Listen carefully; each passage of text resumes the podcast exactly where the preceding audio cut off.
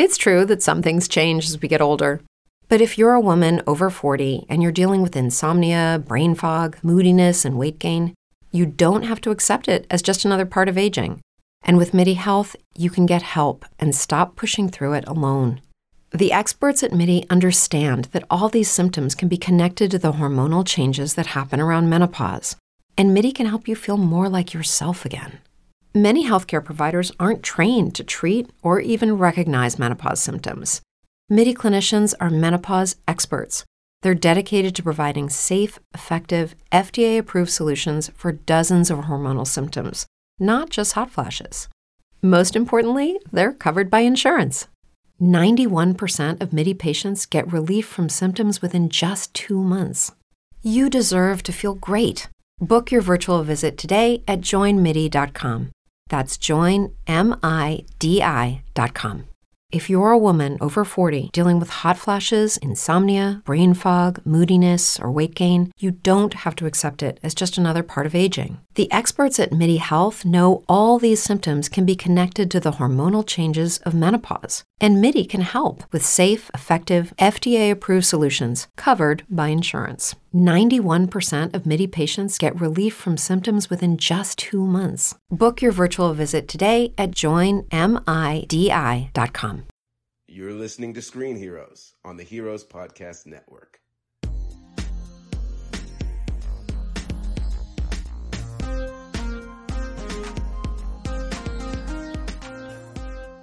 Hey everyone, welcome back to Screen Heroes. My name is Ray.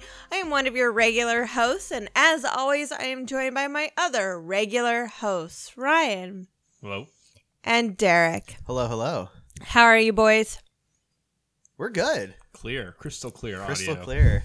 Yeah, I'm real okay. So I'm just gonna go off on this for just a second, but Go uh, off. Yeah. So we have a whole new mic setup that I'm super proud of and excited about. We actually have our own microphones. Like I have one, and Ray has one, and Ryan has one, and we're not talking at one USB mic in the middle of the table. It's legit. It took us over 160 episodes to do it, but we did it Finally. finally. I like not sharing my toys with you guys. Fair no, enough. it it doesn't matter. I don't really care. So what are we doing? Oh yeah. So hey, tonight is our Shazam review. It's been a couple weeks. I'm a little rusty, but that's what we're talking about. So if you have not seen Shazam, stick around with us for the new segment, and then press pause. Go run to your local theater and see Shazam, and then you know come join us again. Yeah. That's that's Um, how this works. For those who might be wondering, hey, what happened to our Planet Comic Con panel episode? Uh, we were not able to get a good enough audio, audio quality recording of it uh, because of the audience participation aspect of it. But, uh, you know, maybe next time you just have to join us for an MCU ranking in the future. Absolutely. So we usually host one after each new movie comes out. So we'll we might add another one in uh, after Spider-Man. So that way we're adding two more. Yeah. Uh, one big announcement, though, before we go into the news segment. Uh, we here at the Heroes Podcast Network have premiered a brand new show this week that I am super excited about. The Kaiju Curry House is a brand new podcast series out of some hosts who are on the network from the United Kingdom. The show is, of course, about kaiju. If you don't know what that is, that's things like Godzilla, King Kong, Pacific Rim, and uh, they're going to be doing all that kind of stuff. So the first three episodes are live right now. You should check it out. They're good guys, and it's a fun topic.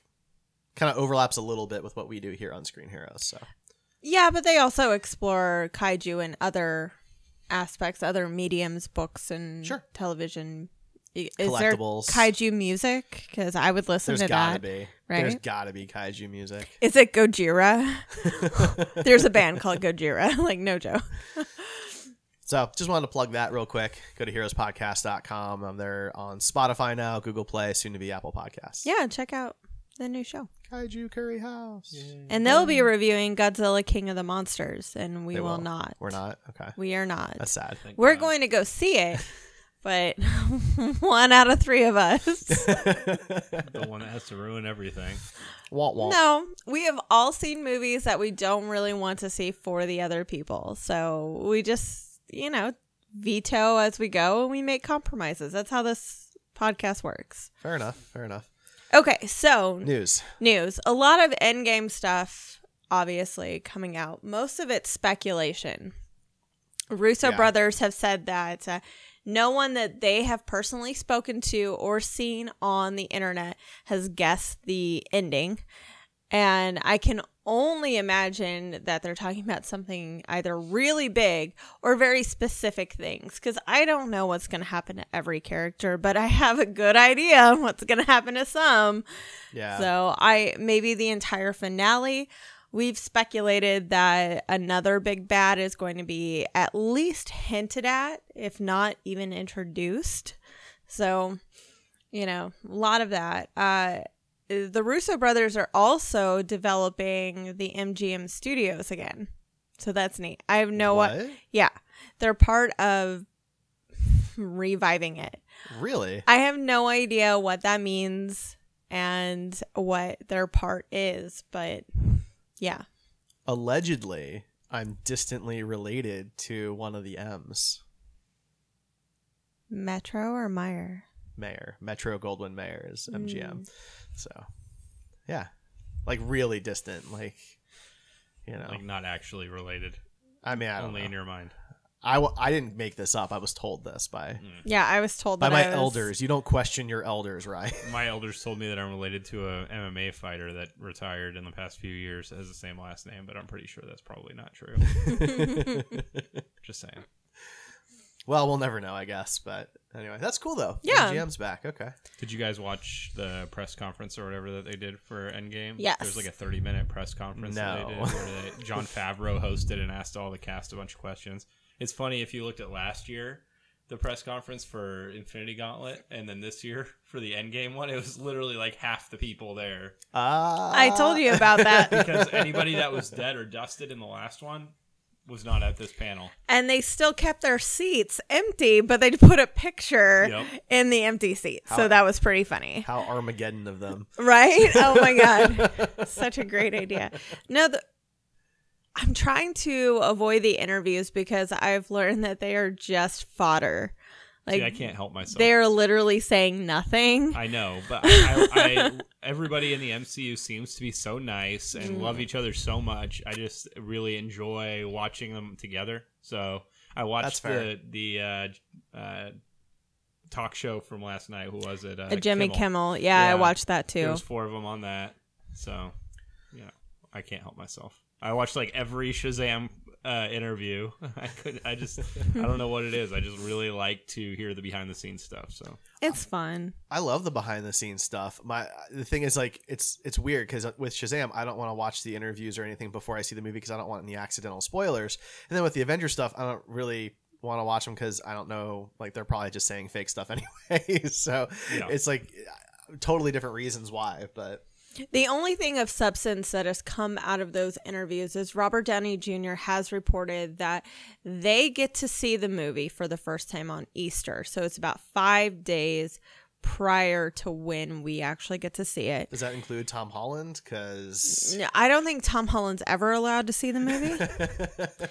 he gets to see it on Blu-ray. and uh, there is no intermission. So deal with it.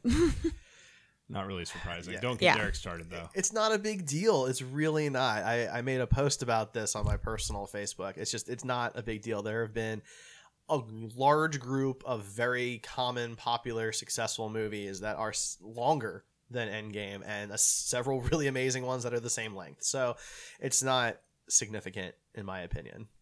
It's long. Be prepared for that. You know, having knowing what time you're going to get out of the theater is nice, but other than that, I already planned a pee cup that I'm bringing in with me. I'm just gonna have to pee into it halfway through the movie. like you're doing that on purpose, though. Yeah. It's, It's like when Dwight Schrute was in the ele- elevator and he had to establish a pee corner five seconds after the elevator got stuck. That's he didn't even is. wait Yeah, like a didn't even logical wait. amount It would have taken just as much time to literally get to the floor they were going to, but Right. instead he just decides to pee in the corner. That's what I'm going to be doing, except in a cup.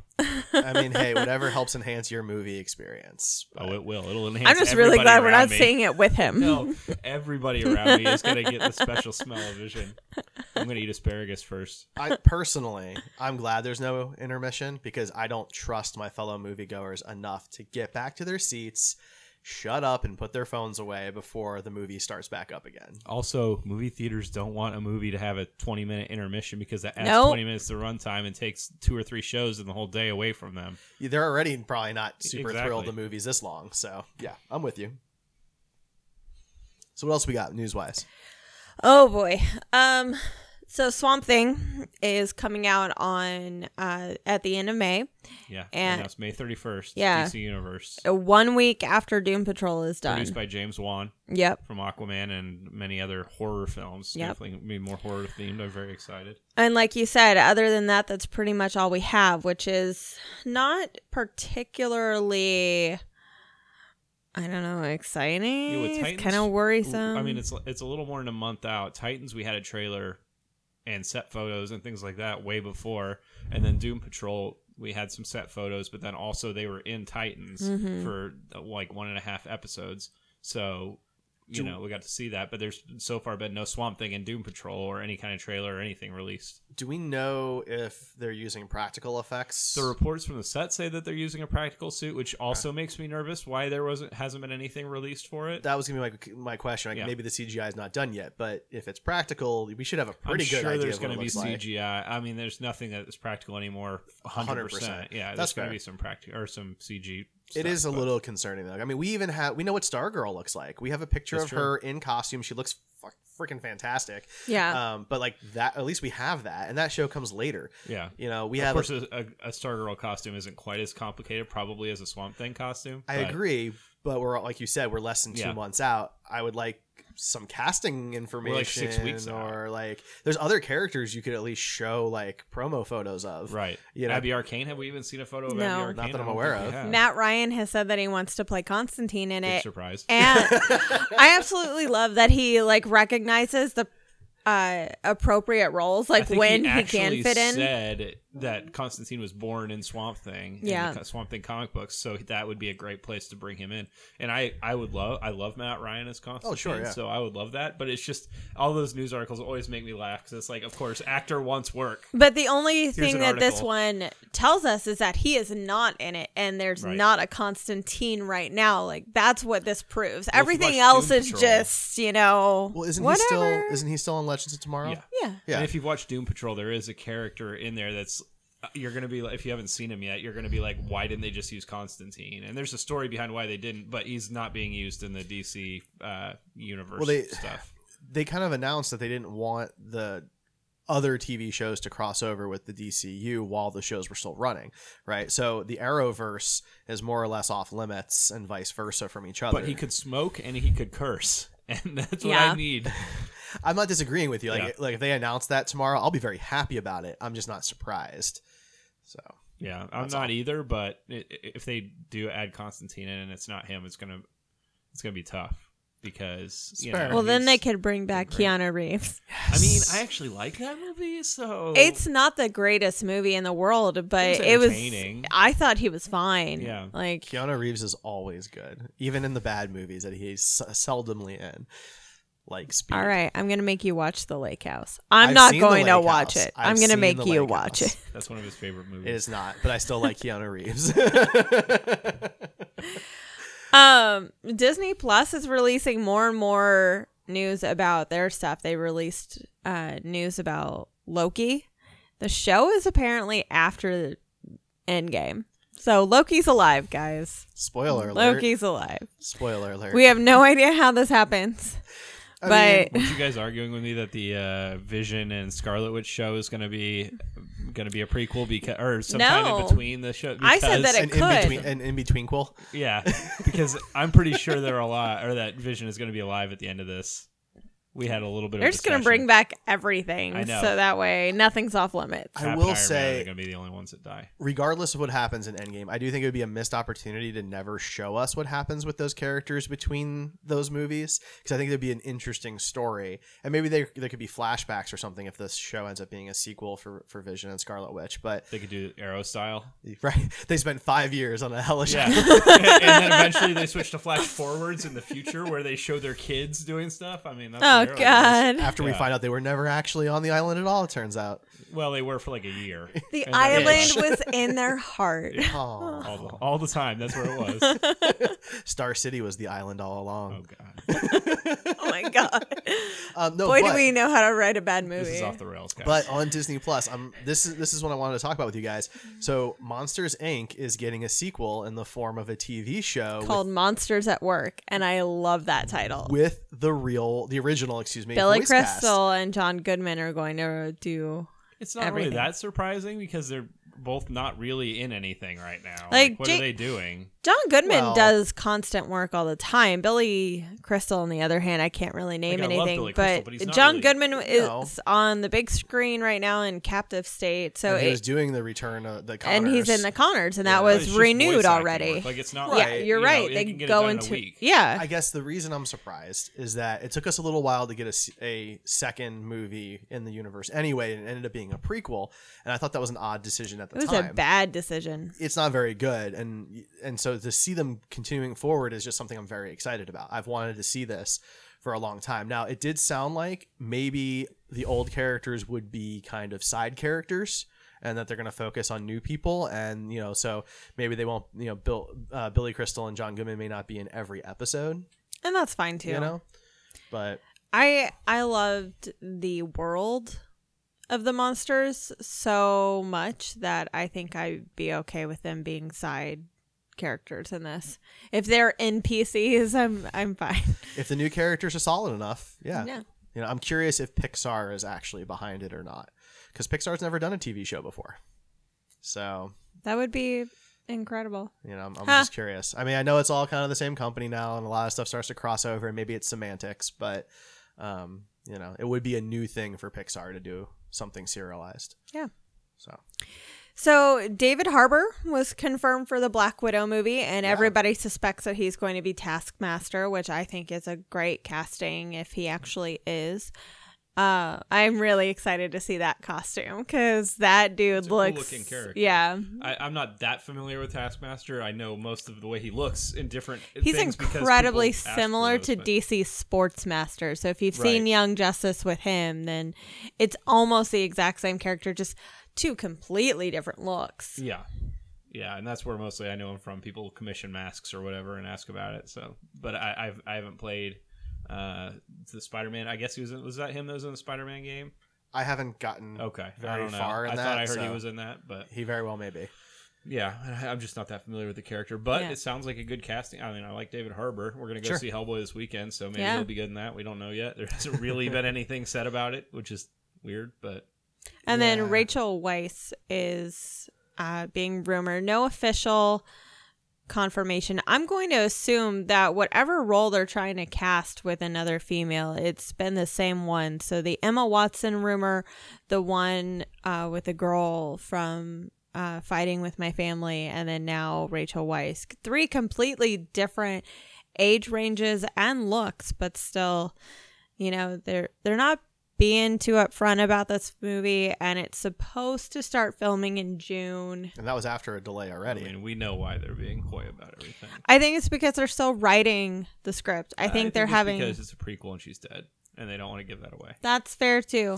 I don't think that gives anything away because there's so much of her background we don't know. You could do a prequel without. Yeah, but as soon as you say this is going to be a prequel, then everybody's like, "Oh, she's going to be dead." In Endgame, there's going to be hundred news articles about it. Yeah, but Nerdist people are News is saying things like that now. about it. That hasn't stopped anybody. It's true, you but it's just it, it gives more uh, weight to that. I mean, Marvel has come out. The the Russo brothers have come out and said like most of that trailer is not actually in the movie, but it hasn't stopped anybody from making a million speculations on every frame Yeah. from that trailer. You know, frames that aren't. Actually There's in the also movie. reports that you know the Russos are like everything you've seen is in the first 30 minutes. So and that that was. I don't even know how that could be. Like that makes zero sense. Well, because most of it's me- not in the movie. If you take out like 60, 70% of it's not even in the movie at all, that last 30%, yeah, it's in the first 20 minutes of the movie. You, you dare know, that- you. You know that scene that we were talking about between Cap and Yeah, uh, and and Bobbly Iron Head. Man, when they're like, "You trust me." I Yeah, that's do. Supposedly, that's uh, that's a he's wearing the suit from the original Avengers, and that they CG'd over it Yeah, so, so, that he could uh, to not give it away that there's Right. time travel. so there's there's two things with that one. I read that article and I went back and rewatched the trailer, and yes, it looks weird. It does. It definitely does. With that said, the Russo brothers also said that scene's not in the movie anyway. Now they, They could did. they could mean in that version, Right, exactly. or they could mean that it's just another fake. I would be scene. disappointed if that wasn't in the movie, but or something similar to that. Like it doesn't have to be that exact scene, but I really want that It reconciliation. That last gave me a trailer- theory, though. I don't know if we should talk about it though. It might be too spoilery. Okay, so we'll talk about it personally, and then folks will come back to it after Endgame. yeah. You know, We'll, we'll, make a we little- don't want to we'll ruin make a things. list of all our theories ahead of time, and then Rachel can put it in an envelope, Mm. uh, seal it on the next episode, and then uh, we'll open it and see whichever theories I were correct. I forget how plugged in we are when we did our panel at Planet, and I was revealing news to people. Everybody was super shocked. Like none of these people read news articles about these films the way I do. So, Or I the like any of us do. yeah. we're always talking about that stuff. So Well, it's tough. My uh, one of my older brothers, his his son's like super into these movies, and so they call me all the time to ask the questions because my brother has no no clue what's going on. He's seen like maybe half the movies. And it's so great because when Derek doesn't know anything, he's like, Rachel, what? what? Well, I put you on the phone, and I know. I don't like It's talk great. for you. I do have a friend that texts me every Um, time, and he goes, "Who was that at the end of the Venom movie?" you know, like Well, so but there's little stuff though, like um, I mean, spoilers for Captain Marvel. I apologize, but in the post credit scene, um, where Goose like throws up the Tesseract, right now. I don't know about you guys. I assume that was still roughly 1995 that that happened, give or take, right? But they both, my brother and my nephew, both thought that that was present day, and so they thought that there was a second Tesseract and one was fake Oh no! and created this whole like subplot theory based on not knowing when that scene took place and it never occurred to me that that scene may have been confusing to people and it was just supposed to be kind of a funny thing right so maybe we are we're just we're so plugged into this that our perspective isn't average at all right. That's crazy, so big tangent right? A little bit. okay, so quick box office Shazam obviously took it. This was a mild. Every day, we rise, challenging ourselves to work for what we believe in. At U.S. Border Patrol, protecting our borders is more than a job, it's a calling. Agents answer the call, working together to keep our country and communities safe. If you're ready for a new mission, join U.S. Border Patrol and go beyond. Learn more at cbp.gov/careers. Hey guys, it is Ryan. I'm not sure if you know this about me, but I'm a bit of a fun fanatic when I can. I like to work, but I like fun too. It's a thing. And now the truth is out there. I can tell you about my favorite place to have fun Chumba Casino. They have hundreds of social casino style games to choose from, with new games released each week. You can play for free anytime, anywhere. And each day brings a new chance to collect daily bonuses. So join me in the fun. Sign up now at chumbacasino.com. No purchase necessary. Group. Void were prohibited by law. See terms and conditions. 18 plus. Weekend, uh, not nothing too crazy. And Shazam, We'll talk about this yeah. release date too. I'm sure. in the- Shazam made 53 million. Uh, Pet Sematary did fairly well for a horror movie, 24 million, and Dumbo made 18 in its um, second week. So, you know, not a bad weekend. It seems that, that there's not a huge discrepancy between them. It, it makes sense which ones took it. So, yeah uh, we're going to take a short break and uh, go see Hellboy this weekend. So you can join us next weekend or next week. I don't know when we do this, guys. I'm sorry, I'm drunk. sometime in the next week. I'm not. I'm actually really Hellboy. tired and sick. So She's completely good. sober. um, before we cut to the break, though, because we're going to go into spoilers when we come back, if you're interested in Star Wars news, specifically Episode 9 and The Mandalorian, things like that, we have feet on the ground at Star Wars Celebration in Chicago. And so Echo Station, our sister Star Wars podcast here on the network, will be doing some coverage of that. So uh, go check them out. Subscribe to Echo Station Podcast um, for that type of news. All right. word break time. The Heroes Podcast Network is expanding with a brand new show, Kaiju Curry House. Three guys from the UK will be bringing you a fortnightly show premiering on the 9th of April 2019. Our show will be discussing everything relating to kaiju, our childhood memories of discovering kaiju, our hopes of upcoming kaiju movies, where to get merchandise, lesser known kaiju movies, games that star giant monsters, comics, books, TV shows, art. Did I miss anything? So, we invite you to listen to our ramblings, embrace your love of kaiju, and be part of the show. drop us a line on Twitter at UK Kaiju and support us at patreon.com forward slash heroes podcasts. Hey guys, we're back and we are ready to talk about Shazam, uh, the only the third movie in the DCEU. We're not quite sure where it's going from here, but we're very excited. What? It's the only th- it's, the- it's the only three we're recognizing. Oh. at this point. I thought you meant chronologically. I was like, I mean, I don't think so. Ryan was with me, Derek was not. Derek and I have very different brain patterns and thought trains. So like we get confused all the time by each other. So before we dig too deep into the actual talking about the movie, I do want to talk about the release date, like we were talking about before. Sure. So this movie's budget, for in terms of superhero movies, it's like a mid to low budget movie. yes. Um, compared to Aquaman, I think Very it was 140 modest. to 150 million. So somewhere 160, 160. 160 million. and Shazam's Wonder Woman- 90, right? 90 Yeah. to 100. Uh, I saw some reports of 100. Um, and Wonder Woman was 165, I believe. Right. Um, if I remember right. So, so it was much lower budget than those Yes. movies, um, but it's also releasing three weeks after Captain Marvel, four weeks three weeks after Captain Marvel, and then three weeks before Endgame. Endgame. but then also Hellboy comes out next Next week. or this week, I guess. Whatever, yeah. But uh, The following week. So basically, it's sandwiched by a bunch of two really large superhero movies, and one I think is still a similar budget superhero movie. Um, so it's not the best release date. So when you're comparing it to like Aquaman and it making a billion dollars, it's you, you really can't expect that from Aquaman Shazam. was a slow burn with that billion dollars. It didn't make that until, you know, um, February. So But it did have the push for the holiday season, which And people tend to see more movies around. Mhm. And yeah, Jason Momoa, who like, don't get me wrong, I love Zachary Levi so much, um, but Well- Jason Momoa pulls. He, he has a, a, a more of an A list cred right now. Jason's Aquaman was also more established That's than Zachary's Shazam. And it's possible that we could see something very similar uh, with the first and second Spider Man, Spider Man 1 and 2. We could see the sequel get way more traction than the original. And, you know, it. The movie has great reviews by 90% of people. So I just don't. I don't know that it's going to be a attraction issue so much as it is just the fact that there's so much big coming out Yeah. around it. And I mean, it's it's gonna it's kind of a kids targeted movie. Mhm. So, but Avengers movies are obviously also targeted towards younger people, and so is Captain Marvel. Hellboy is R rated, so it's not. But um, you know, Well, look, it beat expectations. It like did. the actual forecast. I'm not trying to make that- excuses. I'm just Yeah. trying to explain why, it, if people aren't sure why why it wouldn't make as much as Aquaman or It- Wonder Woman. It's a more kid directed film as well, which puts it in a different category from the normal, you know, superhero films that we have nowadays.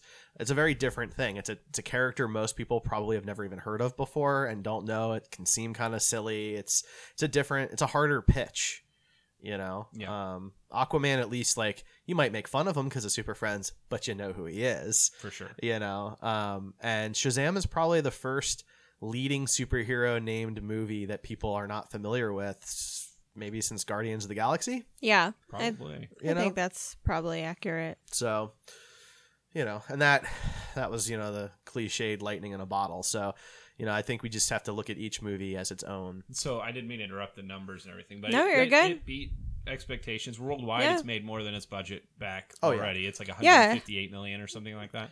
They've already greenlit the sequel Yeah, well, they greenlit a, se- So, a script at least for script, the sorry. sequel. Yeah, um, so that's a good sign. Uh, but that's we'll get into that too. But they kind of have to do a sequel and start filming it pretty quickly because they have a bunch of kids on the set that are teenagers and they'll all not look like teenagers anymore. If, if it's they the harry potter problem Yeah. you know you gotta, You got to film back to back or 25 billion, you 25 year old recast. Billy, La- Billy Batson turning into a 30 year old Shazam. And well they'll have to age him down that's all So uh, this is jumping right into it, but Let's that was it. my issue with Mary Marvel when uh, she went ahead Holy moly, and you went right straight to some big spoilers. right, yeah.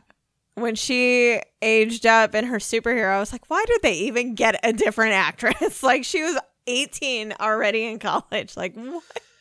Yeah, oh well. when I first started, I'm like, why does she look different? And then I realized it was a different person. Yeah. I was like, that seemed odd. yeah, and the actual actress is like 25 years old or something. Yeah. So that was weird too.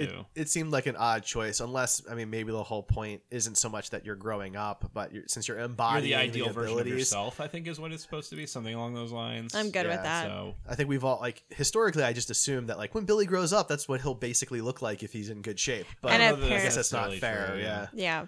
So this cemented that, I guess. So Right. all right. So that was a spoiler, but hey, Huge spoiler. we yeah, did right warn off the before bat. the break. So yeah, hopefully, we already you know. did the spoiler thing. It was just completely out of order. We would have talked about that at the end. Yeah, but since it's I- the very end of the movie. um, so yeah, so I guess we should probably kick some things off. so it opens with a really cool scene with Thaddeus Sivana in the backseat Yeah, of you the get car. his backstory right away. That was awesome. Okay, that so there's opening been scene was great. about that. I don't give a shit. The the people people are saying this is a kids movie.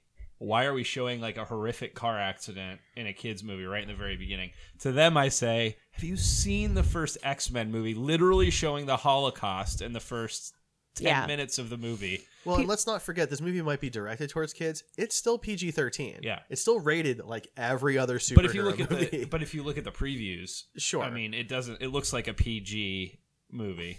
I mean, sure, I'm not disagreeing with that, but at the end of the day, you know, you're going to the theater. It's a PG-13 film. Yeah. As a parent, you have to take some responsibility for knowing that. You know what I mean? And it's not even close to the most horrific thing that happens in the movie. I mean, Dark stuff happens yeah. in superhero films all the time. I mean, The Dark Knight is PG-13 too. right? you know. But Um, yes, I agree that uh, that scene was great. It, Yeah. they kept it very grounded. Like when you saw the dad like out on the ground and stuff, that was, you know, that felt pretty real. Lionel Luth- Luthor. Yeah, well, yeah, that was interesting.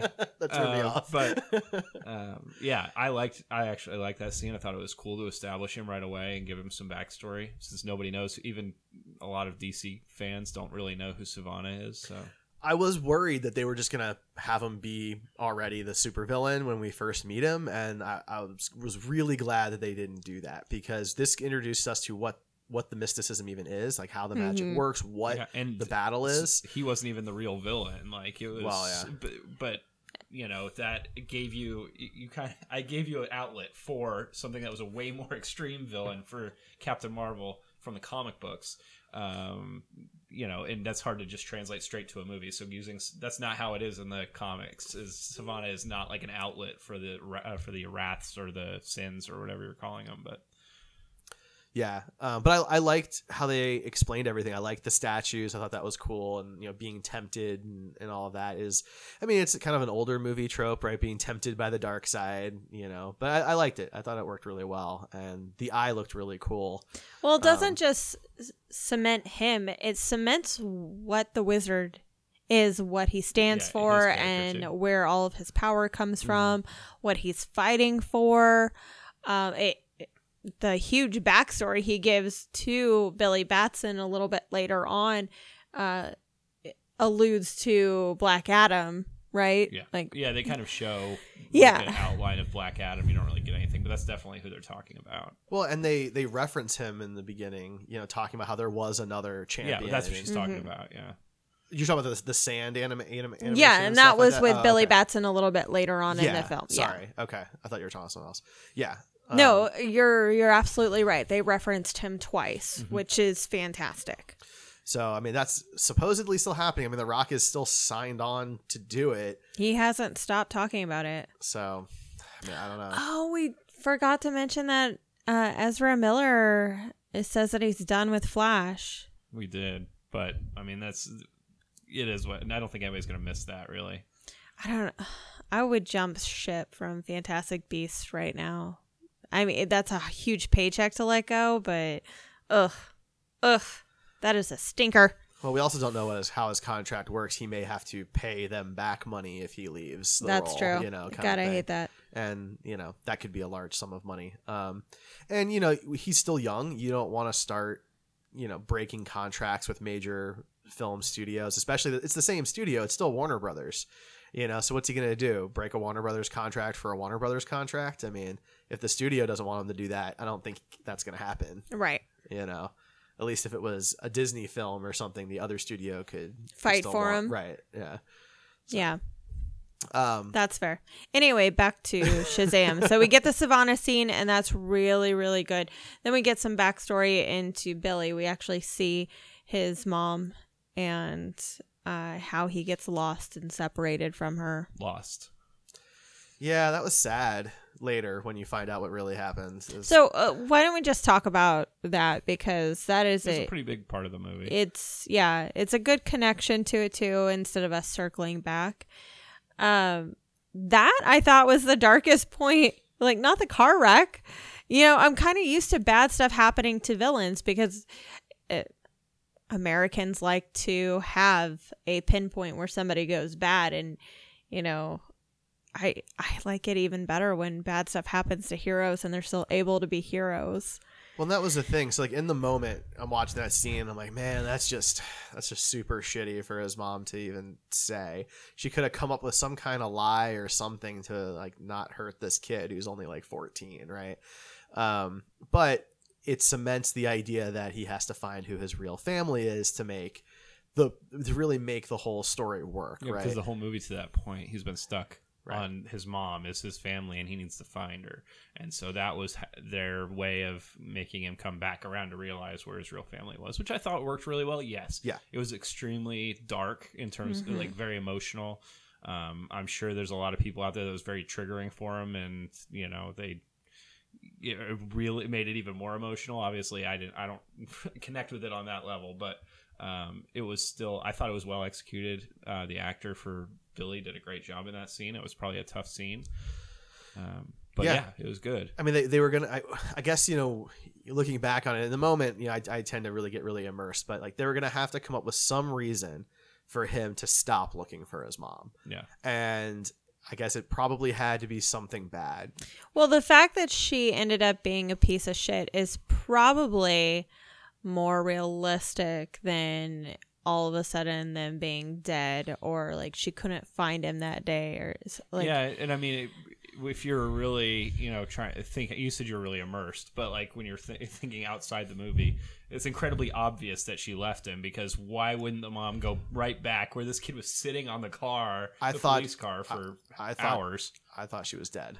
I thought something happened and he was gonna find out that she died, hmm. and that's how that was gonna end. Because I mean. That's a kind of a superhero-y Trope, trope, yeah. you know. and Oh, it's a man. Disney it's a Disney princess trope, right? Dead parents, like that's a cinematic thing. I And went so- straight to the ABC family like dramatic hour where the parent is just a horrible person and abandoned the kid.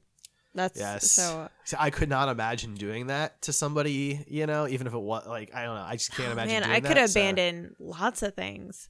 Probably not children though. nice clarification. but yeah, so I, I I assumed like she's like frantically looking for him, and she like gets hit by a car she doesn't see, or That trips would on very something. tropey, superhero or- tropey, so I can see why Yeah. you would think that. Yeah, I'm glad that's not where they went because it would have been really it was a predictable. more of an emotional impact having Yeah. her actually just be like, "I don't want you. I didn't want you." it's it feels it felt more real. It felt more deep. It's a it's a more in depth story arc, you know, because she has this life and she's continuing on, and she may not be unhappy, and that was partly her choice too. And you know, um, it doesn't give Billy the easy out of well, my parents are dead, so I guess I better move on. That's the easy out, right. right? I mean, as horrible as that sounds, but there's no reconciling. Like you can't get back together with them. In this Right. case, he has to really accept that she just doesn't want him, and that's That hard. and if if your parents are dead and you didn't really know them, you can fantasize about them being good people that Yeah. they did want you. You don't have to reconcile the fact that no, neither one of them wanted to be your parent. So that was tough to watch, but it was really good cuz on the flip side, you see a growth in him, how much he cares for his Right. current because up, group up to that point, which this is a kind of a big problem I had with the movie, was that Billy was just an asshole through like He seventy to was. eighty percent of the movie. He was just a, there was really nothing likable about him. There was when he Yeah. was Captain or when he was Shazam, he was likable. Obviously, Zachary Levi is great, but there was such a personality shift too. That was also kind of a problem for me. Mm. Was that he did not act the same when he was a normal kid versus when he actually turned into Mm. Shazam. It was like they were totally different characters. Which was fine. Like they look different, so it was easy to make that disassociation. But thinking about it, He in the still, end, yeah, in the end, Shazam was still irresponsible. Sure. Like you know, Cocky, taking money and causing accidents just as much as he. Like, come on, that those robbers were going to take you know what a hundred bucks out of the drawer, and he ended up causing like three or four hundred dollars worth of window damage, if not more. So right? you know, should have just let her get robbed. we should talk about the gas it's, station. it's not even just that. Like it's like the the bus scene. I think is a really important one because rather than say take any ownership that like yeah he saved the people from dying, but he also caused the wreck. You know, like, he still wants to be looked at as the hero, and he's like the the charging people thing was crazy like that that's an immature egotistical kid somebody who's not a hero and Yeah. I, I think it's important that he's like that because if he's the goody two shoes the entire time and he's always the pinnacle of being a I think hero, just Superman. it's kind of boring. Yeah. It's right. Like y- he needs to have some kind of arc, and that's what it is. The arc is that he's a bitter, angry kid because he's been abandoned, and in the back of his head, he knows he's been abandoned, but he's gonna still try and and find a a, re- a, a reason for why it's not like that. And it's not until after it all comes out that he has to come to terms with it and be a stronger person. So since you already brought up that Yeah, scene, I let's think we do should it. talk about that bus scene. I I loved that scene. I thought it was um it was really important to the character, right? You got to see he caused the accident, Mhm. And then after he saved the wh- that whole scene was really great. So it I'm was skipping around a so little bit. well done. But uh, you know, his interaction with Freddy afterwards was Freddy was like, "You were the pro- you caused this accident," and he doesn't really understand that. Like I at that age, I don't know if I would have either. I would have been so excited that I just saved this bus. I don't know that I could reconcile that fact either. And so that that was one of the more believable points for me, where it was uh, um, definitely you know a 14 year old kid that's still trying to figure out the world. I was super surprised Freddy was such a big part of the movie because the previews show him to be, you know, pretty much the sidekick. Mm-hmm. But at the same time, we've been misled by previews before. So I wasn't entirely sure how much he was going to be in the movie. And he was there like almost the was great. entire time. He was fantastic. And you know he's kind of a dick too. So the two of them finding their moral compasses together was a fun friendship to watch grow. Sure, yeah, I agree. Yeah, I mean, I I guess I kind of found Freddy most of the time to be the moral compass, though. Like he doesn't always make the best decisions, but he is still a young kid, Right. Right, and It so was a super dick thing to put him on the spot and use uh, Shazam or Billy for his own personal gain. Like that's not. Right, mean but he's for- but being picked on by kids at Uh, school. He's bullied. And so I mean, Billy's already stood up for him. like that's the thing. Like if I had, if I if I had some type of physical disability or I was too small to stand up for myself, and I'm getting picked on by clearly older kids who are truly the biggest assholes in the movie, Yeah, like 80s 80s bully assholes. right? Yeah. Um, and my buddy is captain of the football team or something like that, you know. Or a superhero. or in this case a superhero to be you know like i would hope that he would want to stand up for me and But be he there did. for He me. did as Billy and he did as Shazam. He totally destroyed their truck, which was hilarious and wanted. That like was funny. It, so he's already proven that he wants to sh- be there for Freddy, but Freddy put him on the spot. If they would have like talked about it ahead of time, I'm probably sure he would have made it work. i don't know if the truck thing was him being there for freddy as much as him paying back the kids who were like jerks You know what I Either mean? Like, way, freddy needed Freddy him- was a part of it. He was sitting there like with his phone out. Like, sure but but freddy needed somebody to be there for him like literally for him in front of people so people would leave him alone like that's a Mm-hmm. terrible position to be in i get that you know and so i just i don't see that as him being yeah he put him on the spot but billy should have wanted to do that Eh. So on the bus scene when he pulls out the mattress. oh god. And the guy's like, no. no, don't do that. So good. Lucky Land Casino asking people what's the weirdest place you've gotten lucky? Lucky? In line at the deli, I guess? Aha, in my dentist's office. More than once, actually. Do I have to say? Yes, you do. In the car before my kids' PTA meeting. Really? Yes. Excuse me, what's the weirdest place you've gotten lucky? I never win and tell. Well, there you have it. You can get lucky anywhere playing at LuckyLandSlots.com. Play for free right now. Are you feeling lucky? No purchase necessary. Void where prohibited by law. 18 plus. Terms and conditions apply. See website for details. With Lucky Land slots, you can get lucky just about anywhere. Dearly beloved, we are gathered here today to. Has anyone seen the bride and groom? Sorry, sorry, we're here. We were getting lucky in the limo and we lost track of time. No, Lucky Land Casino, with cash prizes that add up quicker than a guest registry. In that case, I pronounce you lucky. Play for free at LuckyLandSlots.com. Daily bonuses are waiting. No purchase necessary. Void where prohibited by law. 18 plus. Terms and conditions apply. See website for details. so good. Because that is a kid thing who's watched too many cartoons. right. Like, and somebody doesn't know that he's a superhero. Yeah. really, like hasn't come to terms. But when he's holding up the butt, what a great, like, iconic. and he's scene. waiting for the dog to move, and he's like, Yes. "Go, oh, go!" Oh, but just like the visual of him holding up the bus like that is such a like it It was reminded great. me of like action comics, Superman. Uh, you know, like his, his big feats of strength that they showed in the original action comics and stuff. It reminded me very much of that as like an iconic moment. Yeah, there's some. The special effects mostly are pretty good in this movie. Um, couple spots here and there that weren't like completely polished or bad green screen, but I really liked it. I- until the end, when you have like everybody, um, until then the flying didn't really look good, and that's a there problem was a some lot of movies spots. have. But there was also the scene that was basically like a jab at Man of Steel. Uh, and Batman v Superman. Did you see it? Like Which so one? when uh, Sivana and Shazam are basically fighting in the air, and he like they're punching each other. That's like if you Oh, watch Batman yeah. v Super, or, uh, Man of Steel, there's like almost side by side. They'd be almost exactly the same. It reminded me of the Man of Steel Zod fight. Exactly. it, did. Got and it. So, but they show a kid like with Batman and Superman fighting, and this happening behind him. So that to me is like uh, David F. Sandberg being like, "Come on, this is how you this is how you do it." Like, Yeah. trying to come at uh, Zack, uh, yeah. I will say when, when they're bit. separated in midair and Savanas is like giving He's his monologuing? speech.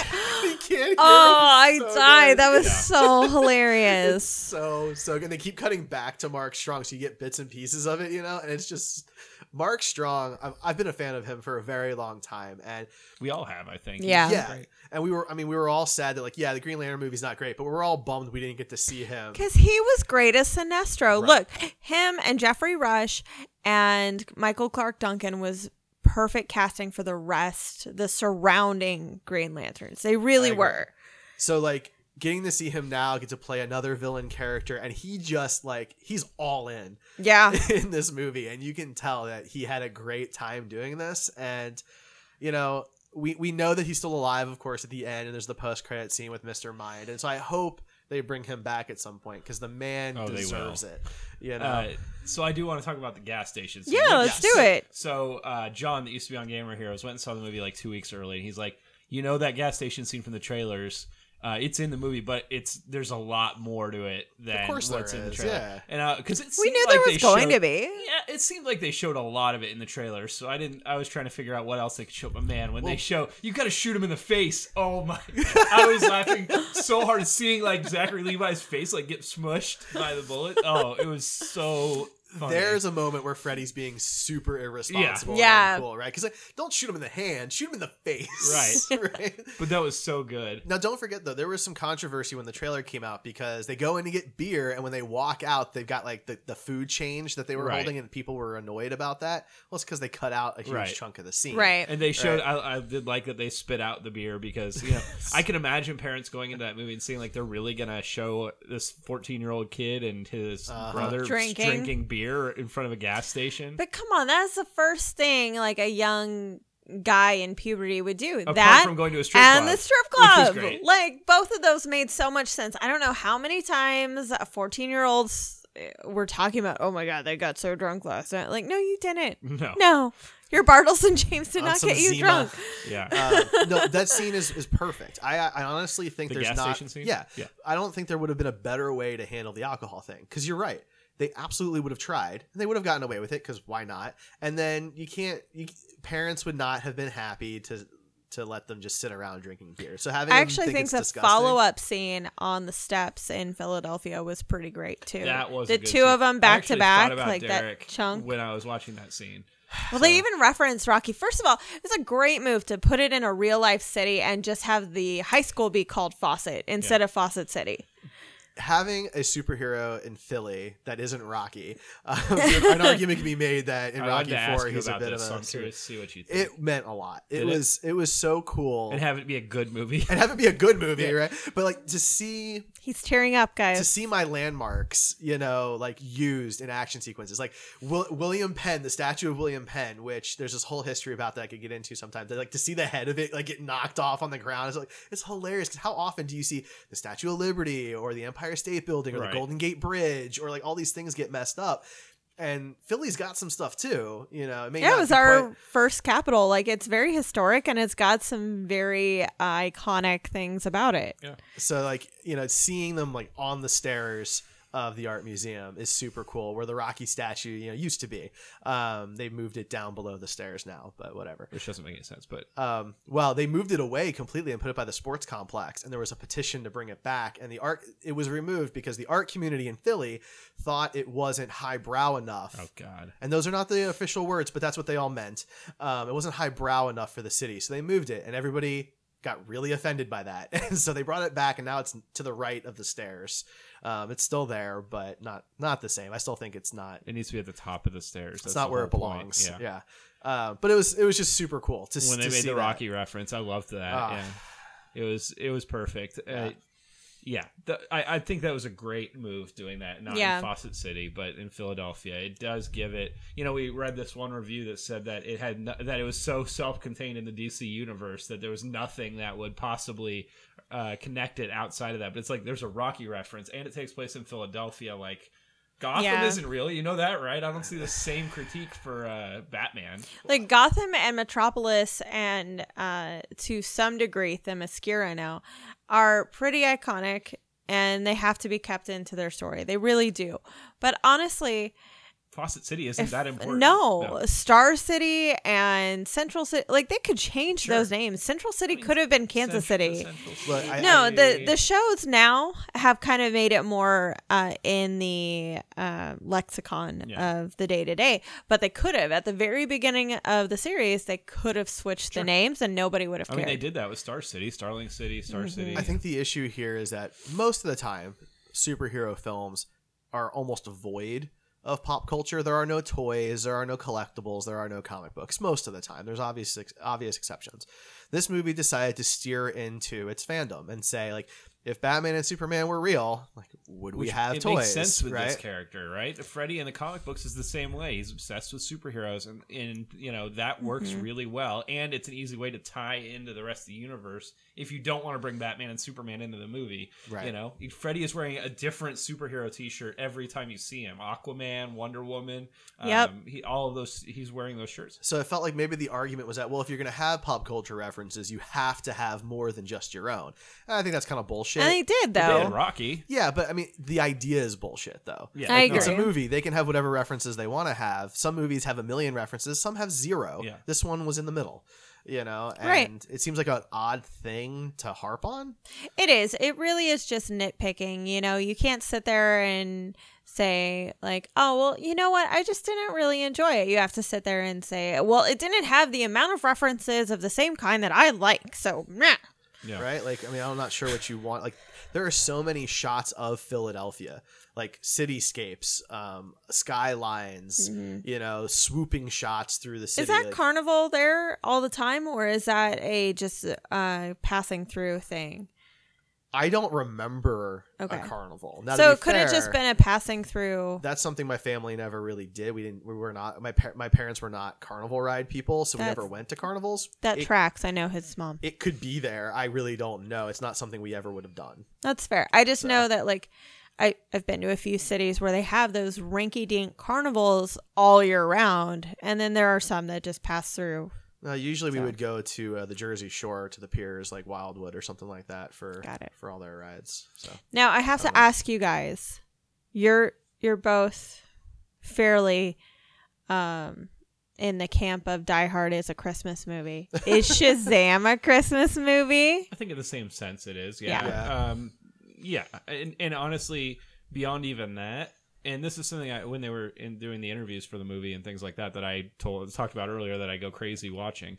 Um, it really did feel like a 90s movie or like an It did. Amblin produced fair. movie. Yeah. it's and and the whole time I'm watching, I'm like, this feels like the movies I watched when I was a kid, but like with now special effects. Right. Yeah. and I really love. There's not a lot of movies that have have made me feel that way. That almost like nostalgia, even though this takes place in present day. Um, th- I don't know what what specifically if it was the way it was shot, I or the think way that's it what was it written, is. or what. But I, I very much enjoyed that aspect. it felt like a cinematography thing. The way it was lit, the way it was shot was so much more natural. The way the real world looks, right? And which that's how the 90s were because the technology was what it was. We were still filming on film. You know, today's movies are done in such a a fake way. Like even when you look like look at a modern movie, stuff that doesn't need to be CGI'd is CGI'd now Yeah. right? Like entire buildings are CGI'd in, so that way we don't have to shoot at a you know build a set Yeah. or or shoot at a, on location somewhere. And that's like look if you look at like in um the Hobbit movies are a really good example, right? Like obviously Middle Earth doesn't really exist, but we have forests and mountains. Like you could go to some, Right. like they did in say the Lord of the Rings movies, right? Yeah. There's a reason those movies look so different, and I think that's the thing with Shazam is they shot in Philadelphia. Most of that movie is shot in Philly somewhere, and those are real locations shot without weird filters or heavy CGI or anything like that. Those costumes were real. They're Yeah. wearing those costumes, whereas Mhm. like Robert Downey Jr. is hi- his. Uh, He's Iron only suits put on an Iron Man suit like once or twice throughout the entire 10 year yeah, process. maybe like the upper torso is mo- most. well, of there are behind the scenes shots of him on Iron Man 2 wearing it. Yeah. So, And there was a, a time where there there was somebody else who was wearing the suit when the mask was closed, the, Mhm. the helmet was closed because you know he didn't want to do it.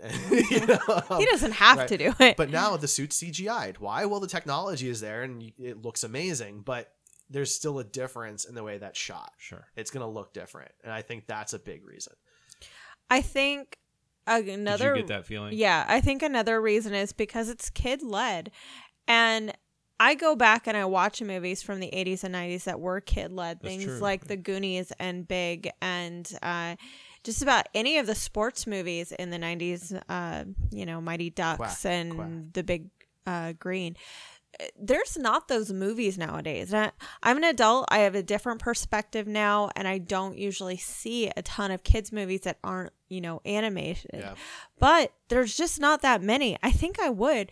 The Dora the Explorer movie, I've seen the previews twice. It looks like a fun movie. It doesn't look like something I want to see, but it looks like it's fun. Sure, It I look- could see kids enjoying it. but When I was Exactly. 10 years old, right? But like the Addams Family is a good example. Ra- They want to make a new Addams Family movie, but rather than make a new live action Addams Family movie for kids, what are they doing? It's gonna be like animated or claymation. The animated. trailer just dropped. Yeah, but that's what I'm saying. Like it's Yeah. an animated movie, and it looks cool, and I'm sure I'll enjoy it. But you could have made a live action one for kids, like we had. You know, There are a ton of actors out there that would love to play Morticia and Gomez. Like you could build the whole family pretty easily. Oscar Isaacs is Gomez. I'm not sure he couldn't play it. Charlize Theron action. is uh, Morticia. She Oh, could have done that. Right, like there's no reason those two could not have done a live action version. When when they originally cast him, I assumed it was live action because they cast him. And How he looks the perfect it is, yeah. yeah. So I think you're right. I think they just don't make live action kids movies much anymore. I think that's a shame because uh, none of us are above it. We would go see them if they appealed to us. Yeah. Well, obviously, this one I, I got that nostalgia feeling like I was a kid again in a lot of ways. So that was something really special. Um, there are a couple scenes that we haven't talked Yeah, about. I let- know we're we should talk about the hour mark. finale Uh, for not the- sure. The, not the finale is where wasn't where I was going yet. We definitely need to talk about. Well, that, yeah, though. we do. I was thinking about the office, the scene in the office or the meeting room, the boardroom. Oh, man, So what a th- what an scene. where you see impactful all the ra- uh, the sins. Yeah, yeah. I mean, so right right away, Sivana comes in and throws the dude out of the building. Right, His away. First brother. thing. Yeah, right away. That's like, I mean, that's the start to how that scene goes, right? Uh, and then you know the the sins start coming out, and talk about the uh, that's for me the darkest scene in the movie. Uh, They're literally, incredibly- The guy gets his head bit off. Yeah. literally. that's more than we got in Venom. No, I, I think it is the darkest scene in the movie. I mean, the, a human being grabs another human being and throws him out of a high of a high rise in front of know, witnesses. Like, like- I was immediately brought back to Dogma. It reminded me Oh, of the scene where Loki uh, Matt Damon's character just murders everybody at Yeah. the boardroom. That was an R-rated movie, and they still don't show everything. They still pan out outside of it and go back to it later. It was still R-rated. Well, I think that was a language thing in Dogma. There's a lot of there vulgarity. is an entire character made out of shit Yeah, too. So, I, So, think, I think that had a lot to do with it. But in this scene- this scene, like, yeah, there's not really any blood, and that's how they can probably keep the PG-13 rating. Um, but you know, Sylvanas doesn't really use any mystical superpowers to kill his brother, other than maybe some strength. Yeah. Right. So like, But a normal human could have done that. Like, Yeah. maybe not quite as far, but but it's an intense scene. That's a very like real scene, and his dad's there. You find out his dad's been crippled, where you know, or maybe we Because were of the wreck. Yeah, maybe we were. we guessed that he was going to be incapacitated, but we didn't know how. Or dead. I yeah. thought he was dead, to be honest. I assumed his brother was leading the company, but when you see him, you know, disabled in the wheelchair, like that makes that you know more intense because that means he's had to grow up with him, Yeah. grow up with a father who already didn't like him. And I'm sure this Clearly. and make it any blames this accident on him. Exactly. Yeah. You know, so like that makes that really real. And then you have all these other people in the boardroom who we don't know, who might be good people, might be bad people. They're board members, so take that for what it's worth, you know, and they're not going to make it either. That poor like security guard on the outside of that room. Oh my god.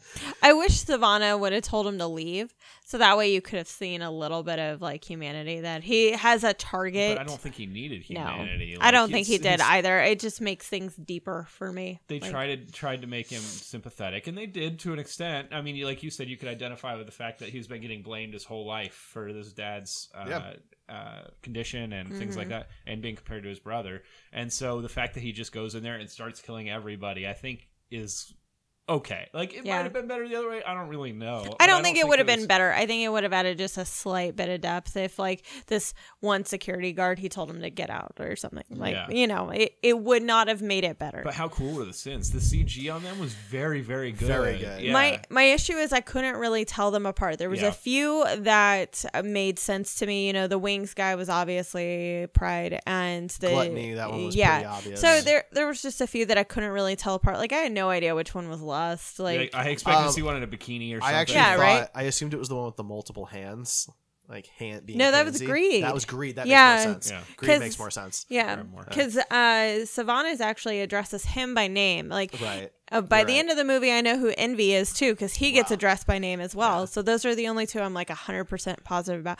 I just think that they could have designed them a bit I better think they to maybe just- separate it out. See, I don't know is- if it's a, such a problem with the design, or you just really don't get to like inspect them that much. They're That's all the true, same too. color, like they're all the same Yeah. smoke material or whatever. That could have It's- been you're better. Just like getting pan shots of all these, so it's and it's kind of hard to tell the difference between all of them, especially in that scene. It's Yeah. It's in the end you get better looks at them, but Yeah. I'm realizing I keep saying Sylvanas. Like Yeah, it's in- Sivana. from Savannah. Blizzard. From Blizzard, there's Yeah. a S- Sylvanas. Yeah. Uh, but uh, I noticed that earlier, but I wasn't going to I keep you out. screwing it up. Yeah, I'm glad Sivana. you called yourself out. Yeah. Uh, the only reason why I didn't is because every time you've used it has been in a possessive way, so it makes sense to put the apostrophe s. So that's like you've actually been saying it correctly, but in your I've been saying an I though instead of an A, like Sylvanas instead of so this entire time Whatever. I've pronounced it Silvana. Silvana. and I didn't know that exactly. I had to see it, so It's all good. It- Um, no, but I, I I thought the Seven Deadly Sins looked really cool. I, I would have liked I to have didn't seen know more. that they were going to go there in this movie. I had suspicions because, like in the second trailer they released, and when it showed Sivana walking into the um, Rock of Eternity, is that what Yeah. it's called? Um, you could see all the statues whole, Right. but then when you saw Billy Batson and his scene from the first trailer, all the statues were broken. Oh, good eye. I didn't notice So, that. Uh, If that was a Marvel trailer, they would have looked the same in both shots. Or everybody would have analyzed it so much that that wouldn't have been a surprise at all. True. um, did you, I, there was some foreshadowing too when Sivana was in there with the eye. I thought that was really cool, really well done when he went to go look and touch the orb or whatever. But Oh, it, like, yeah. and it, it was just on the one eye. it was, reflected in That the was one eye. Yeah. That was a good glasses. touch. Mhm. Yeah. That was very nice. But we should probably talk about the ending. Yes, Yeah, we need to talk about the finale with all the kids getting the powers. For those who listen to the show, it I really didn't think they were gonna do this. I really didn't. you No, didn't you think they want- were going to do the believe it was Shazam happen. family. It's not that I didn't want to believe it. I just was surprised. And now maybe the uh, the super suit budget makes more sense because they had to make six of them. Yeah. you know, maybe that's why the budget was so high for the super suits. But I loved it. It was so great. It was so much fun. The I actors that got it. to play the adult versions are so amazing. They were so good. Well, it's something that's kind of under that I don't think people have appreciated about this ending is uh, so you know we had our first black led superhero movie with Mhm. Black Panther. We had our first female led uh, super movie superhero movie with Wonder Woman, and then uh, Captain Marvel and Marvel. Um, but in this, you get um, a boy that's crippled that gets to become a superhero. You get an overweight uh, Hispanic boy. You get a He's black apparently girl. gay, too. Uh, that, yeah, there was some debate to that. You get a black woman. You get a white woman. Uh, an Asian- an Asian man? guy. Yeah. So you, I mean, you Who makes one of the best jokes in the movie, by the way? Hadoken. That Yeah. joke, that Street Fighter joke, Oh my hit God, me this- so I hard. Right, like- Street Fighter. the fact that they still retain their personalities was so great. Freddy gives his bullies wedgies as he rescues him. Darla asks Santa for stuff. Like it was so good. Yeah, Darla was, I think, the breakout for me. Like of She all the kids, so she was adorable adorable. as a kid, and then as an as a as a superhero, you know, she was she was great. She was a joy. Yeah, you know, I and think their suit was really cool. She got a little bit of a different suit than the guys got. Obviously, Mhm. both the women did, but uh, I liked all of the suits so much. They all looked so distinct yet together, and Yeah. I just just by changing the color on most of them, Yeah. like I'm gonna be very unhappy if we never see them again. Like I really want to. It's a tough thing though now because there's six of them, so it's kind of it's it's the Avengers problem of well, in the next movie, why wouldn't they all help each other out? You have to come up with a story reason. well, they now. could easily write Mary off because she's Hello, it is Ryan, and I was on a flight the other day playing one of my favorite social spin slot games on chumbacasino.com. I looked over the person sitting next to me, and you know what they were doing? They were also playing Chumba Casino. Coincidence? I think not. Everybody's loving having fun with it. Chumba Casino is home to hundreds of casino style games that you can play for free anytime, anywhere, even at 30,000 feet. So sign up now at chumbacasino.com to claim your free welcome bonus. That's chumbacasino.com and live the Chumba life. No purchase necessary. Group. Void were prohibited by law. See terms and conditions. 18 plus. It is Ryan here, and I have a question for you. What do you do when you win? Like, are you a fist pumper, a woohooer, a hand clapper, a high fiver? I kind of like the high five, but if you want to hone in on those winning moves, check out Chumba Casino. At chumbacasino.com, choose from hundreds of social casino style games for your chance to redeem serious cash prizes. There are new game releases weekly, plus free daily bonuses. So don't wait. Start having the most fun ever at chumbacasino.com. No purchase necessary. VGW Group. Void were prohibited by law. See terms and conditions. 18 plus. going, to college. so that makes sense. Is she? Stop it. I mean, no, No, she might decide to go somewhere closer and stay in town and blah blah blah. I so get Mary that. was actually my one of my big complaints about the end, right? Because so if you didn't pick up on it or you're not familiar with Captain Marvel lore, each one of the kids basically gets one of the letters. Yeah. So Right, Uh, you know, Darla was the speed, right? And but Mary is the wisdom of Solomon, and there's not a great way to show that, and No. so she basically doesn't do anything in the entire ending part other than like flip one guy. Yeah, Well, like she looked great. I I thought they were going to have different powers, but they ended up all having the same in the end. So they, they did focus on like she, Darla. Darla. got the speed. They Yeah, focused and on then that. Freddie, and you Freddie know, got the flying. yeah. Um, but I mean, they could all kind of fly, and, then yeah, uh, they all ended up flying, strength, and yeah. a few others like did the speed thing. Like they, Sure, they sh- but I mean, they focused on that. Yeah, power exactly. I, I'm not sure how they're handling because they're also like you know there's seven seats for the wizards, Right. but there's only six of them. Yeah. You know, so who's the seventh one going to be? me. No, it it's supposed to be for Djimon Hounsou. He comes back from dust. The wizard. But he is Shazam. So do you have two Shazams then? Yes, you have two. Come on. No, they're just gonna start calling him Captain uh, But- Sparkle Fingers. but my point is, uh, since since the the rest of the family Captain each Thundercrack. each one of them is supposed to get a letter, there should there should be one more letter. Somebody didn't get a letter. Like I mean, there I mean there is an extra letter. That They're doesn't have going a to buy attached. one from Pat Sajak. That's what I yeah, they're gonna put an So, exclamation point. I think it'd be super cool if it was the dad. Aw. Okay, so the parents were actually really great. They were They great, were pretty They were wonderful. likable. I was worried that they weren't gonna be likable, but they were, and they were wonderful. Um, Yeah. They Freddie, were- Freddie as a superhero was great. It Yeah. was just what I wanted. Um, I don't know that actor. Adam Brody. I didn't even recognize So him. he's from the OC. That's how he got his start, which Which was I've seen. California Dawson's Creek, and um, he's done a few other like small movies. But They did a really good job. Like if the toys hadn't come out and they hadn't said that it was new, based on the new 52, there's no way I would have guessed they would have the whole Shazam family in it. They- Like Yeah. they did Yeah. a really good job of keeping the casting hidden Mhm. for the adults and, you know, not really showing anything about that in the trailers, which was great and it's kind of refreshing. Well, and it's it's so late in the movie that you know, I really thought I was like, well, it's just gonna be you know a collection of toys that are fun collectibles but aren't in the movie, like Lex and his mech suit. And then he whatever. grabs the staff and spins around, and you're like, I'm like, "Oh, sh-" boy!" And then they're like, Billy, and I laughed so Oh, yeah, hard. that It was was so good. Yeah. Um, the the humor in the movie I really felt was spot on. Yeah, there weren't really any jokes that didn't land. It came off very natural. There was like the Game of Thrones joke from Freddy. I was like, "There's no kid that's gonna be this quick witted," uh, and it Well, was kind of spoiling the trailer. I I felt the same way the in the problem. trailer, but uh, y- y- over overall, every I would say every Zachary Levi joke for sure hit. Yeah. Yeah.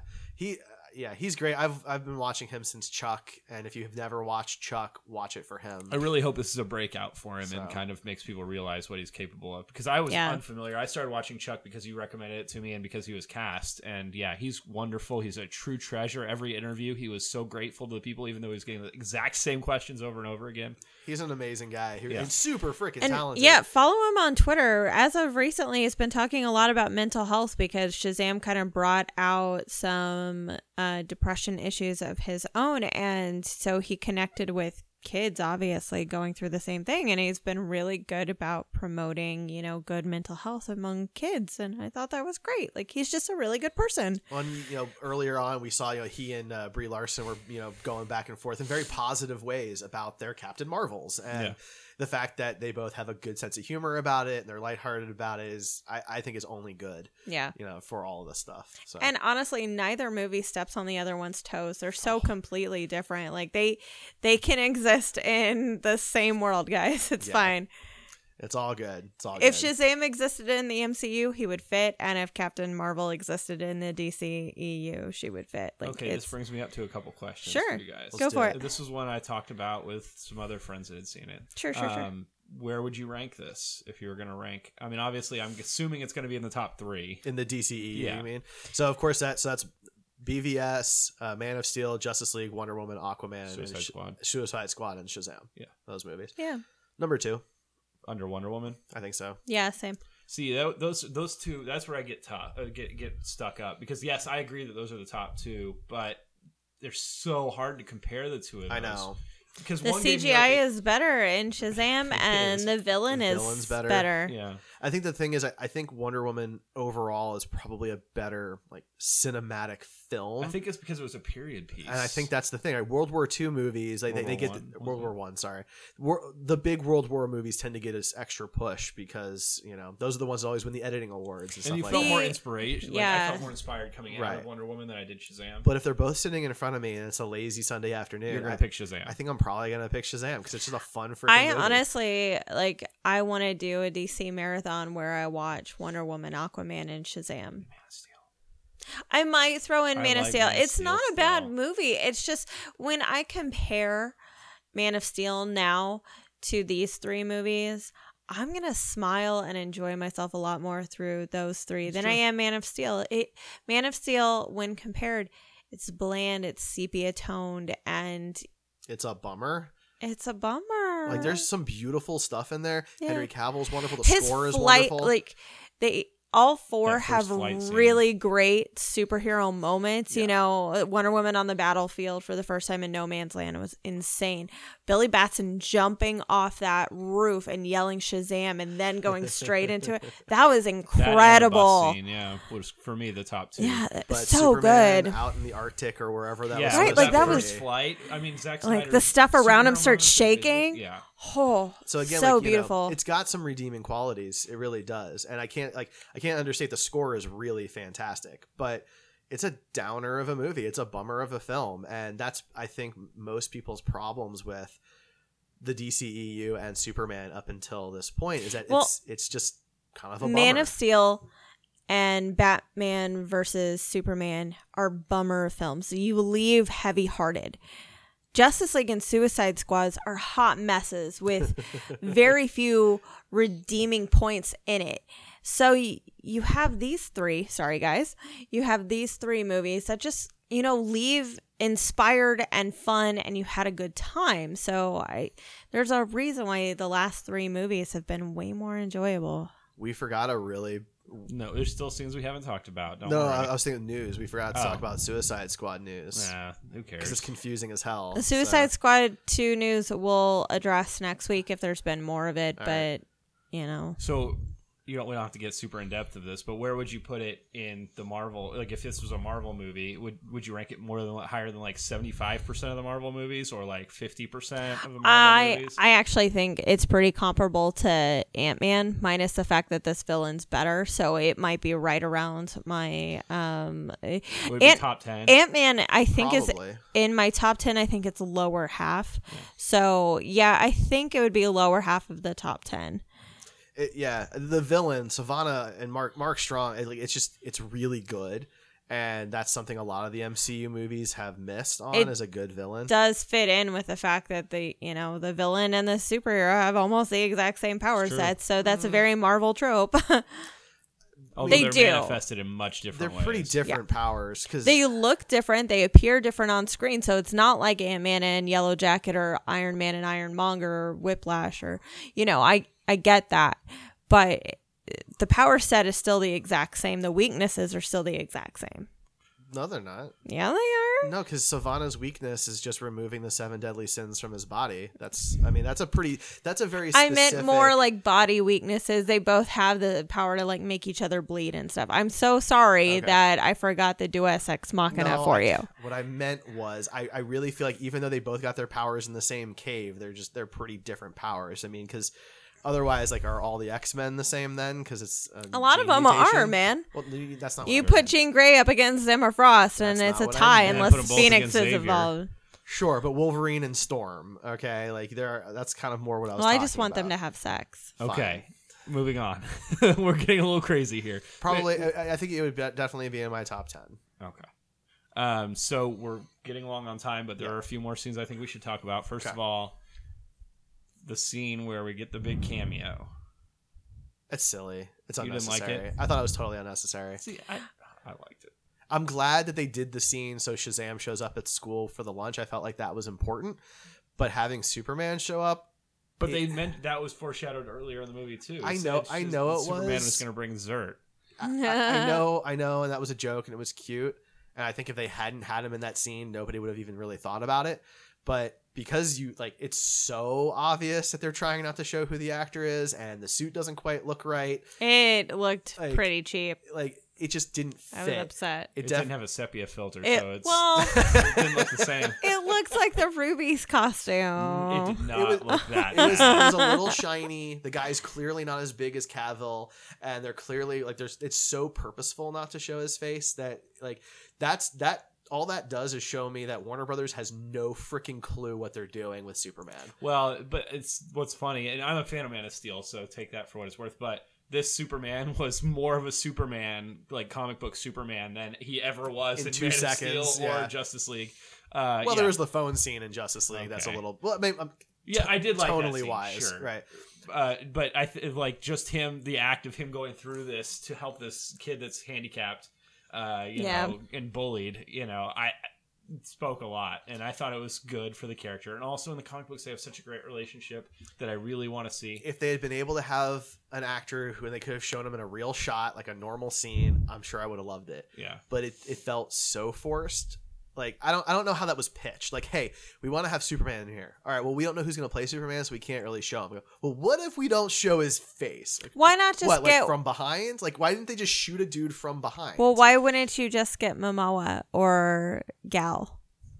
because it's I, I think totally Tonally, that's pretty different. Yeah, Superman is such a I don't know. They're very similar characters. in terms of Super, their power Superman and. Shazam have a thing like they, you know, it's like a mentor You type. could've- and also Freddy like but- idolizes Superman. Uh, and- that could have been changed, knowing what cameo you're doing. Like he could have easily been like, "Man, Wonder Woman's so gorgeous and she's so That's true, I inspiring." would've Like, loved that, too. yeah, I think they could have done it smoother and had it look less obvious if they had started like maybe started at his feet and you see the red boots and as you pan up or give us a little Man of Steel you- theme. before you, maybe do you could have even done the classic theme. Yeah. I don't care, right? But do do some cool Superman music. You start with his boots, you pan up, and before you get to his face, he turns away from you, so you see the cape in the back of his head, and it looks like an actual human even being. though you're that looks a little bit better is- than just chest. Yeah. Right, like you could even Crotch had, chest, you could have yeah. had Cavill do it, pay him thirty grand for the scene, and if he's not Superman later, it doesn't matter, you know. But this way, like it was so weird. it was.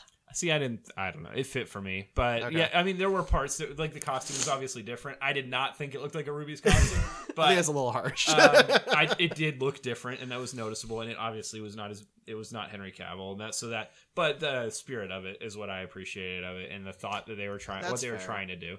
Um, it and doesn't so help that like Cavill is, is so in shape when he plays Superman that he looks the part so well that when you do a front on look, like very few guys look like that. yeah, but he does. But he does. and uh, so we haven't also talked about the after credit scenes at all. The Yes. mid credit and after credit. So then in the middle credit, I'm you got forgetting Mr. of them. Mind.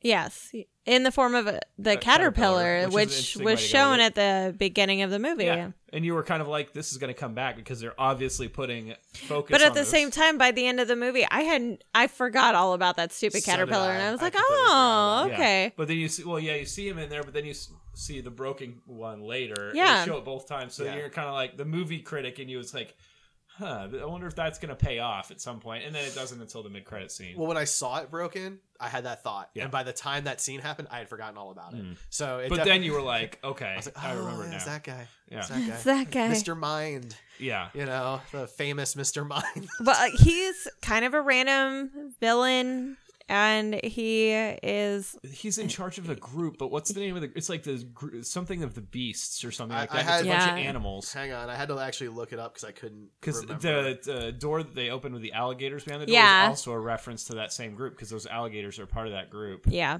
I know exactly can't what you're talking the about. name It of the, the it's group though. It's so the random. Monster Society Monster of Society, Evil. yeah. The Monster Society of Evil. But yes. Like, come on, guys. That's perfect though. It's For to suit Meanwhile, the at the Legion of Doom. tone, to suit the tone of that movie though, Yeah. how perfect is that, It- right? I know, You it's have a caterpillar with a voice box, right? So it's already pretty ridiculous. The thing is, like when when Marvel did the Thanos look, and it was just you know Brolin sm- smirking. It like- wasn't that. That, that wasn't Brolin. Brolin Well, wasn't yeah, it wasn't- cast yeah, until sorry. It looks a uh, lot like Brolin, Age of. Ultron. Well, anyway, that scene, you know which one I'm talking about, right? When that one happened, there were still plenty of people who didn't know who that was. yeah. Nobody like nobody's Very few even know Mr. Mind, let alone the uh, Legion of Evil Beasts or whatever you just said it was. But- Monster Yeah, Society Monster of Society. Evil. Society of Evil. Um, so then you get at, at the very end, you get the Aquaman scene, which I'm guessing they filmed later after Aquaman was successful, really Yeah. successful. It was so great. I mean, it was so basic. Like it seemed like they definitely filmed it later, but I loved it. You Telepathic that, right? 'Cause connection to the fish. Very, they were Yeah. testing his telepathic connection. To the Oh, right, Yeah. the fish thing. Yeah. right, right, right. It was And he's like, clearly, uh, hello. Sorry, I completely forgot. I, I couldn't remember that scene at all. It was great, but It it, definitely seemed like they just kind of tacked this on there once once Aquaman did. I well. actually like. I felt like it was part of the outtakes, and they were trying all of the powers, Yeah. and you know And they fine just with went that, with too. that. Yeah, That seems incredibly likely. Right. Right. They did a bunch of those scenes with different powers. Only some of them made it in the movie. Makes Yeah. sense. Yeah. but I loved it. Yeah, I would have great. loved to see like him pick up a bow and arrow and him just like break it, like it just falls apart because he Yeah, has no funny. sensitivity training. Speaking of it being like be okay like that. outtakes that they that you know from from other tries and stuff like that. I kind of miss when movies would put outtakes in the credits. This would have been a good or just candidate, unused right? stuff. Yeah, like this would have been But a really good movie. you good can't really do for that. when they when they show uh, after credit scenes that are supposed to be part of the movie. I because know it ruins it. Yeah. It's tough, right? But you, hopefully on the Blu-ray you'll get some extra scenes and stuff like that. Yeah. I actually tend to find the Avengers blooper reel so boring because it's such a dramatic film that when they like mess up a line or something and they're just like blah blah blah blah blah, blah and they start cracking up, it's because they were just crying like 30 seconds ago. Of course that's hilarious, but you know, I don't find it that funny. Although like, I did like it when like Chris Hemsworth is like dropping his hammer Over a bunch of and times. over, yeah. yeah. There was there was good stuff. I, like, sir, I- it's made out of plastic. I'm You've got fine this. with them not including it in the movie as long Yeah. as it's on the because I I am a ba- behind the scenes guy. You are too. Yeah. I know you really appreciate that. So if it's on the DVD or if I can find it on YouTube afterwards, then I'm fine with it. It doesn't have to be a part of the credits, but Right. Um, yeah, I, I do wish more of the superhero movies would show the bloopers and stuff because I imagine people look ridiculous in those. You know, you see like the behind the scenes of Flash and uh, Supergirl TV shows where Flash is literally standing there like doing circles with his arms without any CG. It looks ridiculous. Um, you know, stuff like that I love. Well, I'll especially like that. some of the bigger Marvel movies where it's mostly CGI. Like there could be some pretty funny moments Yeah, with that type of stuff. You Well, know? I would love to see like uh, Mark Ruffalo and Josh Brolin in their mocap diapers, and you know, just like or even like Batista like petting uh petting Groot. Sean Gunn's Yeah, head. that's good. Rocket, I mean, sorry. Yeah, like Yeah. that that was great. no petting Sean Gunn's head. That's Yeah. what he was doing, Right, not Rocket. See, I like that scene in the new uh, Avengers trailer that they dropped where Nebula is just kind of holding Rocket's hand. I want to see that. I want to see that without CGI. That's like they can have some fun with it. Like it doesn't always have to be super serious. And so I thought that this would have been a good opportunity for that. Yeah. But any other final thoughts on No, I think I Shazam? was pretty much yeah, everything I think out we're there that I wanted good. to talk about. Uh, letter grade, Ryan. Oh man, I, I mean, I feel like if I'm grading it against Marvel movies, it drops. But if I'm just taking it on its own, it was probably an A minus or a B plus for me. I really enjoyed it. Yeah, I'm gonna go with a B plus.